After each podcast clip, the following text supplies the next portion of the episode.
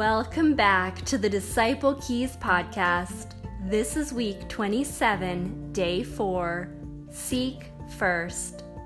But seek first the kingdom of God and his righteousness, and all these things will be added to you. Matthew 6:33. Righteousness means to be in right standing with God.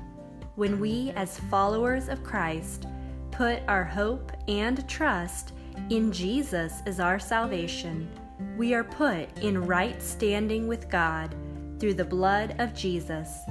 Then we are able to seek first His kingdom, or the rule and reign of God in our own lives and in the world around us. There is no higher calling than to love God with all we are and to seek to share Him with those to whom we are sent. Becoming simple, like a little child, is the only way to enter into the kingdom of God and see multiplying movements started for Him in the world. Love God and love others. Pass it on. The disciples' prayer for today Father, may your kingdom come and your will be done today on earth as it is always done in heaven. Make me so like you that I carry your very presence with me as I go out today to see more and more people come to know you as Father.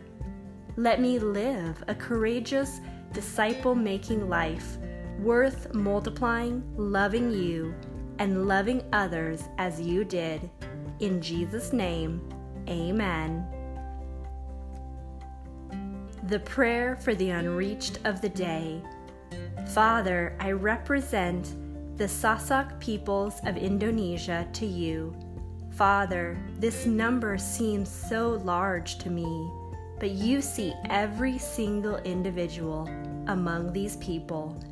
Intervene in their lives and open their eyes and hearts to know you as Lord and Savior direct ambassadors of your kingdom to love you and love them as you would.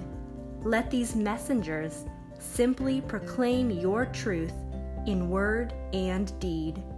Send your Holy Spirit to bring about movements that spark movements so that not one single person is without having a real opportunity to know and follow Jesus in your name, amen.